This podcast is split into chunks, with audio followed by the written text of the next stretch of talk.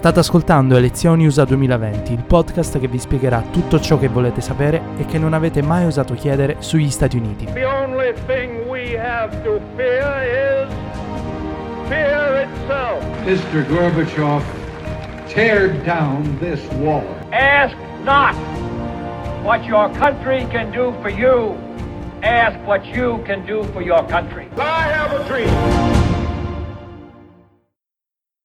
Un diplomatico saluto a tutti gli ascoltatori di questo podcast. Torniamo con eh, un episodio di attualità che in realtà forse andava fatto qualche mese fa, ma ormai il ritmo con cui le notizie negli Stati Uniti invecchiano è completamente impazzito. Se pensavate che in questa campagna elettorale si sarebbe parlato soltanto della dichiarazione dei redditi di Trump o dei dibattiti presidenziali, vi sbagliavate di grosso.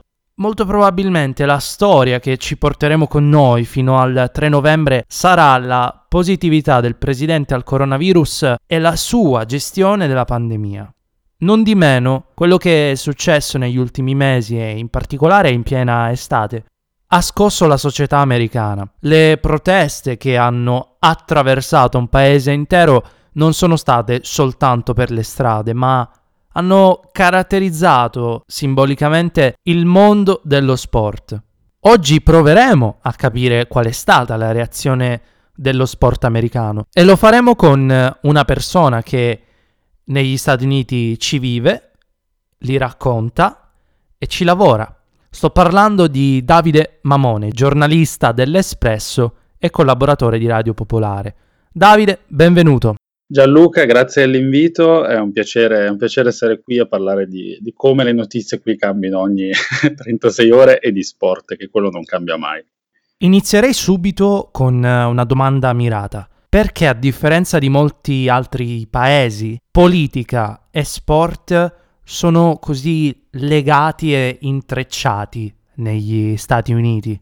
Bah, c'è innanzitutto da, da dire come, come, premessa il fatto che queste leghe sportive, mi riferisco all'NBA, all'NFL, all'MLB, quindi basket, football e baseball, spesso danno una uh, nuova opportunità di vita a, a profili, a giocatori che uh, crescono in, in, situazioni magari di, di, forte disagio sociale ed economico. Uh, quindi è inevitabile che quando qualcosa accade nel paese i giocatori stessi si sentano parte di quel qualcosa che accade, perché molto spesso l'hanno vissuto sulla loro pelle direttamente, sulla pelle della loro famiglia. Questo succede soprattutto, direi, mi verrebbe da dire nell'NBA, più magari che nell'NFL, no? C'è questa forte polarizzazione teoretica secondo cui l'NBA sia più per i democratici e l'NFL sia più per i, i repubblicani. C'è un motivo, diciamo, legato al background ed è uh, un motivo che si lega a due aspetti, credo. Il primo è, è un po' il, come ci si affaccia a questi due sport. Un campetto di basket c'è in qualsiasi quartiere di qualsiasi periferia ed è un po' un, un campo di opportunità anche per persone che arrivano da situazioni uh, meno abbienti. Uh, a football ci si gioca se c'è un campo grande, se fai parte di una scuola che ha un campo da football e, e a football ci si gioca ovviamente se c'è una struttura un po' più rispetto al basket. E la seconda è legata poi alla, alle modalità di diffusione di questi sport, perché il basket è un po' legato alla quotidianità il football è un appuntamento settimanale che riunisce le famiglie. Ovviamente abbiamo anche qui anticipo del giovedì e posticipo del lunedì, però tendenzialmente è un appuntamento pensato anche decenni fa per la cosiddetta famiglia tradizionale su, su cui la, l'America si riconosce. Quindi questo è un po' il motivo per cui sport equivale magari a, a, social, a socialità e a politica sociale più che in altri paesi. Ma in che modo hanno risposto le principali leghe sportive fatte degli ultimi mesi?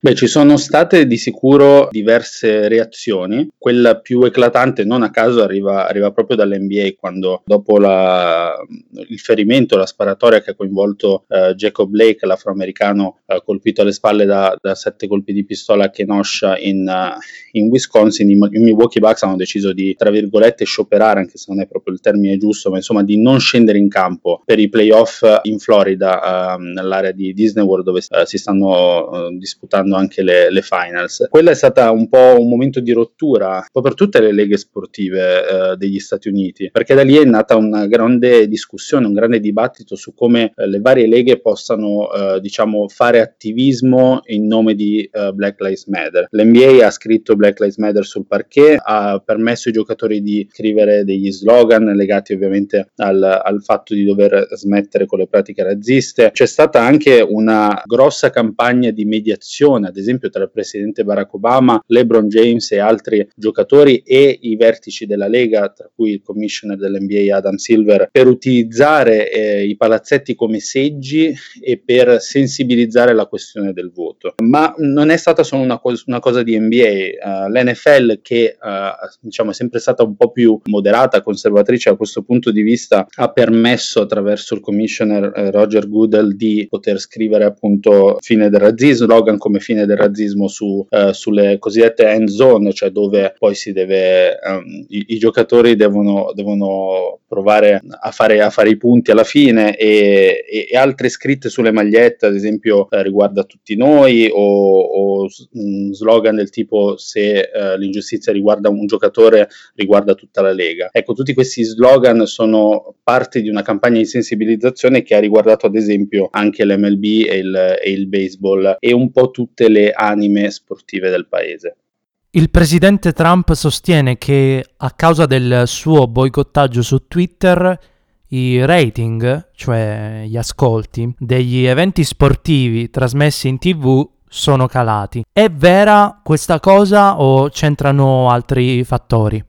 Beh, come sappiamo il presidente Trump eh, cerca sempre di, di, avere un vantaggio da qualsiasi cosa dice e da qualsiasi cosa, da qualsiasi battaglia decide di fare. Da bravo politico, ma anche da bravo showman, lui lo è, lo è stato prima di essere politico. Che ci sia un, un crollo dei, dei, dei, ratings di ascolto e di eh, visione del, degli sport in America è un dato di fatto, ma è un dato di fatto che riguarda un trend molto più ampio. C'è un dato statistico per il quale l'NBA dal 2012 al 2020 le visualizzazioni delle, delle partite sono crollate del 45% in televisione ed è un, un dato gigantesco se, se pensiamo anche che solo mh, circa 7 milioni e mezzo hanno guardato gara 1 delle finals tra Los Angeles Lakers e Miami Heat qualche giorno fa. Eh, questo fa capire eh, come sia cambiato anche il, il coinvolgimento e il seguito. In questo caso, quest'anno, ovviamente, un fattore è anche il coronavirus che ha un po' rovinato eh, l'atmosfera dei playoffs, ovviamente. Ma anche l'NFL, comunque, sin dal 2015 ha perso, ha perso visualizzazioni, ha perso telespettatori. C'era una statistica che ho visto qualche giorno fa, diceva che lo show dell'NBC eh, che mostra eh, l'NFL è passato da 22 milioni di spettatori a 18 milioni dal 2015 al 2017. Trump nel 2015 non c'era, Trump nel 2016 stava per diventare presidente ma ancora non lo era. Questo è un po' un dato che eh, fa capire come ci sia un trend precedente e, e parallelo al presidente che è legato anche un po' a,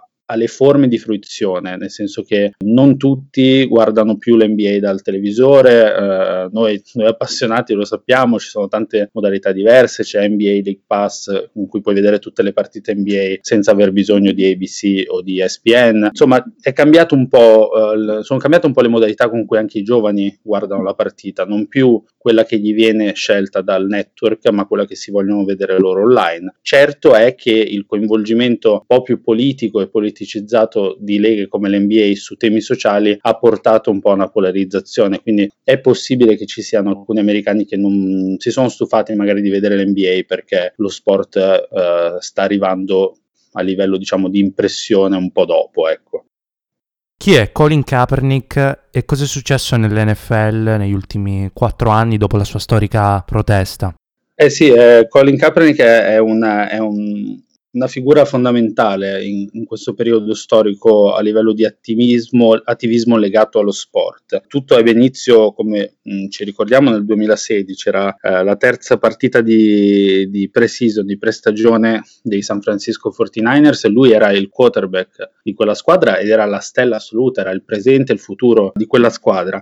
Lui decise di inginocchiarsi durante l'inno nazionale americano, che è un gesto che viene visto da diciamo frange più conservatrici modera- moderate del paese come una mancanza di rispetto nei confronti dell'America stessa, perché se ti inginocchi durante il tuo inno significa che tu non rispetti né l'inno né quello che rappresenta. Lui fece questo gesto per di fatto criticare quella che era la violenza delle, delle, forze di polizia nei confronti della comunità afroamericana e iniziò un periodo di forte attivismo che lo ha portato innanzitutto a perdere il lavoro la stagione dopo perché eh, divenne free, free agent l'anno dopo Trump nel 2017 chiese all'NFL di licenziarlo ci fu anche una sorta di causa tra Kaepernick e la, la, Lega e i San Francisco 49ers. Nel 2017 c'è stato tra l'altro un accordo economico di cui non si sa nulla perché è riservato nel 2019 tra le tre parti. Lui però continuò eh, questa sua campagna durante tutti, tutto l'arco di quei quattro anni, da quella sera in cui iniziò a inginocchiarsi a oggi e donando ad esempio milioni di dollari a certe um, associazioni che sono impegnate nella sensibilizzazione nella lotta contro il razzismo. In questi quattro anni cosa è cambiato? È cambiato che secondo molti Capernica ha, ha, sempre saputo che quello che stava per accadere, un po' eh, secondo molti Capernica ha anticipato i tempi e un po' non è un caso anche quelli che sono i dati statistici di oggi. Eh, ne ho raccolti un paio nel 2016, solo il 43% degli americani supportava il messaggio di Black Lives Matter. Oggi nel 2020 quella percentuale è arrivata al 67%, di cui più del 50% rappresentato da, uh, da bianchi americani. Uh, quindi vuol dire che c'è stato un po' un cambio di paradigma che lui ha provato a interpretare,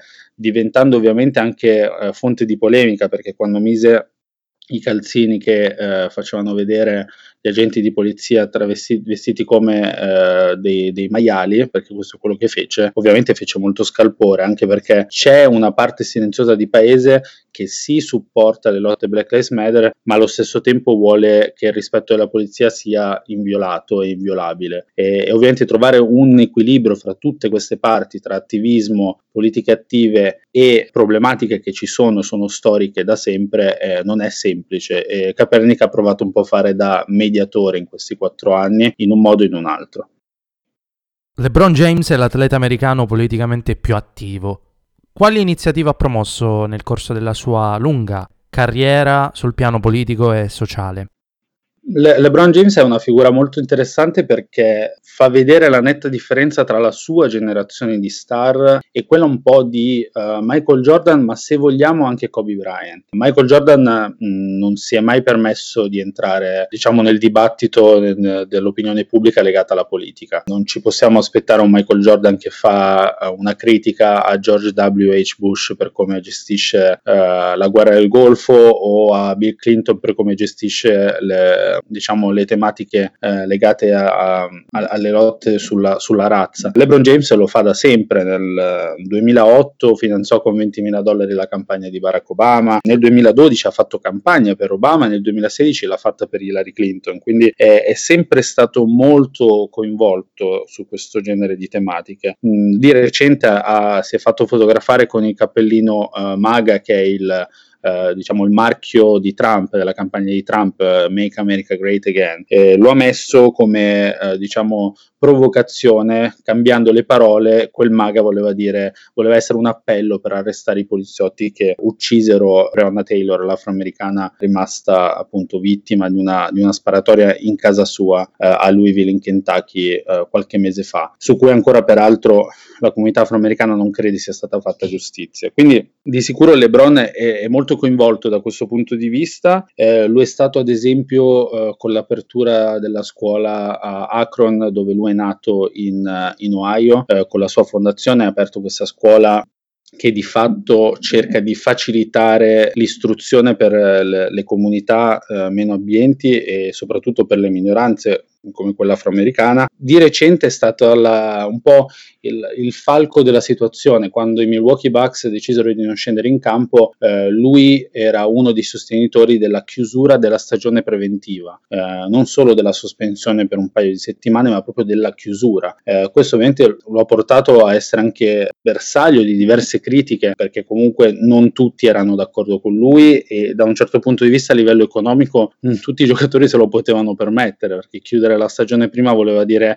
magari far saltare il contratto collettivo tra eh, NBA e quindi e Lega e i giocatori e non tutti i giocatori volevano farlo. Per cui da questo punto di vista eh, sembra sempre più coinvolto e, e, lo è anche incontrando ad esempio il governatore della California, eh, Newsom, anche eh, incontrando alcune altre istituzioni nel corso degli anni in un modo che star degli anni 90 non si sarebbero nemmeno mai immaginate. Quindi qua da capire è è lui che eh, diciamo interpreta il suo ruolo in un modo diverso o sono i tempi che sono cambiati e la divisione è maggiore e quindi figure come la sua servono per diciamo interpretare queste battaglie? Questo è un po' su cui l'America, cioè su cui l'America si divide parlando di LeBron peraltro. L'NBA è legata a doppio filo alla Cina, l'abbiamo visto l'anno scorso col caso del general manager dei Houston Rockets Daryl Morey, criticato da Pechino per aver condannato su Twitter la violenza della polizia cinese a Hong Kong. La reazione della Cina è stata comunque durissima, tant'è che tutte le partite della stagione 2019-2020 sono state cancellate dalla programmazione televisiva cinese. Credi che la principale lega di basket americana e quindi tutti i proprietari miliardari delle cosiddette franchigie delle squadre siano troppo compromessi col mercato cinese come sostengono alcuni senatori repubblicani? Partiamo da un presupposto, l'NBA è un business, quindi ha bisogno di fare soldi per uh, crescere, per alimentarsi, per uh, ingrandirsi e per rimanere diciamo importante all'interno del palcoscenico sportivo mondiale come lo è. È dagli anni 80 che NBA e Cina si parlano, si cercano e, e diciamo coordinano dei, dei, programmi e dei progetti assieme. Questo boom del rapporto tra NBA e Cina c'è stato un po' nell'inizio degli anni 2000, è importante dirlo perché c'è questa figura che si chiama Yao Ming, centro di 2,26 m de- degli Houston Rockets che giocò con Tracy McGrady, insomma fu una stella, fu la prima stella, tra le prime stelle non americane direi del, della Lega e di sicuro la prima cinese, per cui è stato un po' il, il punto più alto dei rapporti credo tra, eh, tra, Cina ed NBA ed è un rapporto che poi è proseguito eh, anche ad esempio grazie alla partnership tra eh, NBA e Alibaba per far vedere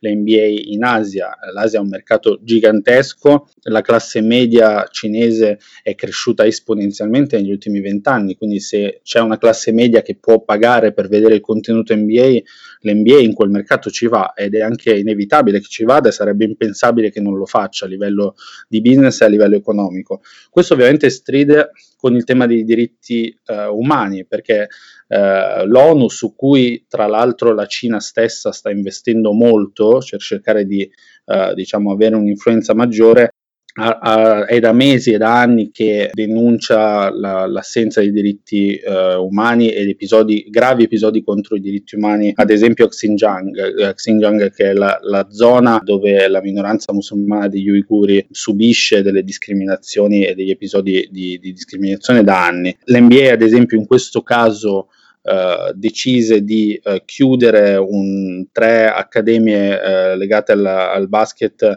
proprio in quella zona su diciamo, richiesta dello stesso commissioner NBA Adam Silver, eh, ma è evidente che ci sia un rapporto grosso economico tra queste due parti, quindi è inevitabile che ci sia anche un certo genere di influenza di cui il Partito Repubblicano parla facendo leva proprio su questi uh, legami commerciali. L- l'esempio che citavi tu è, è, è assolutamente diciamo, quello più chiaro forse degli ultimi anni, no? quando il general manager di Houston eh, scrisse quel tweet successe di tutto. Eh, CCTV, che è la, la televisione eh, cinese, da allora non, face, non fa vedere più eh, le partite di basket. L'NBA ha perso 400 milioni di dollari per, per, questo, per questa assenza di uh, basket NBA sui canali uh, della, della, televisione cinese. Questo fa capire quindi quanto uh, il legame economico sia certamente forte e il ruolo scomodo ce l'ha proprio il commissioner NBA che deve eh, diciamo mediare una parte con il suo portafoglio, una parte con il rispetto ovviamente di, di certi valori di cui l'NBA è sempre stata uh, in un certo senso promotrice eh, e dall'altra la politica che si insinua nell'NBA tanto quanto l'NBA si sta iniziando a insinuare nelle, uh, nelle diciamo, tematiche più sociali. Bene, per oggi è tutto, salutiamo Davide e lo ringraziamo per essere stato con noi. Uh, grazie Gianluca, grazie per l'invito, è stato un piacere parlare di basket e insomma buona stagione uh, a, a tutti per quando riprenderà. Io vi do appuntamento alla prossima settimana con un approfondimento, finalmente eravate in tanti a chiedercelo, sull'economia americana. A presto!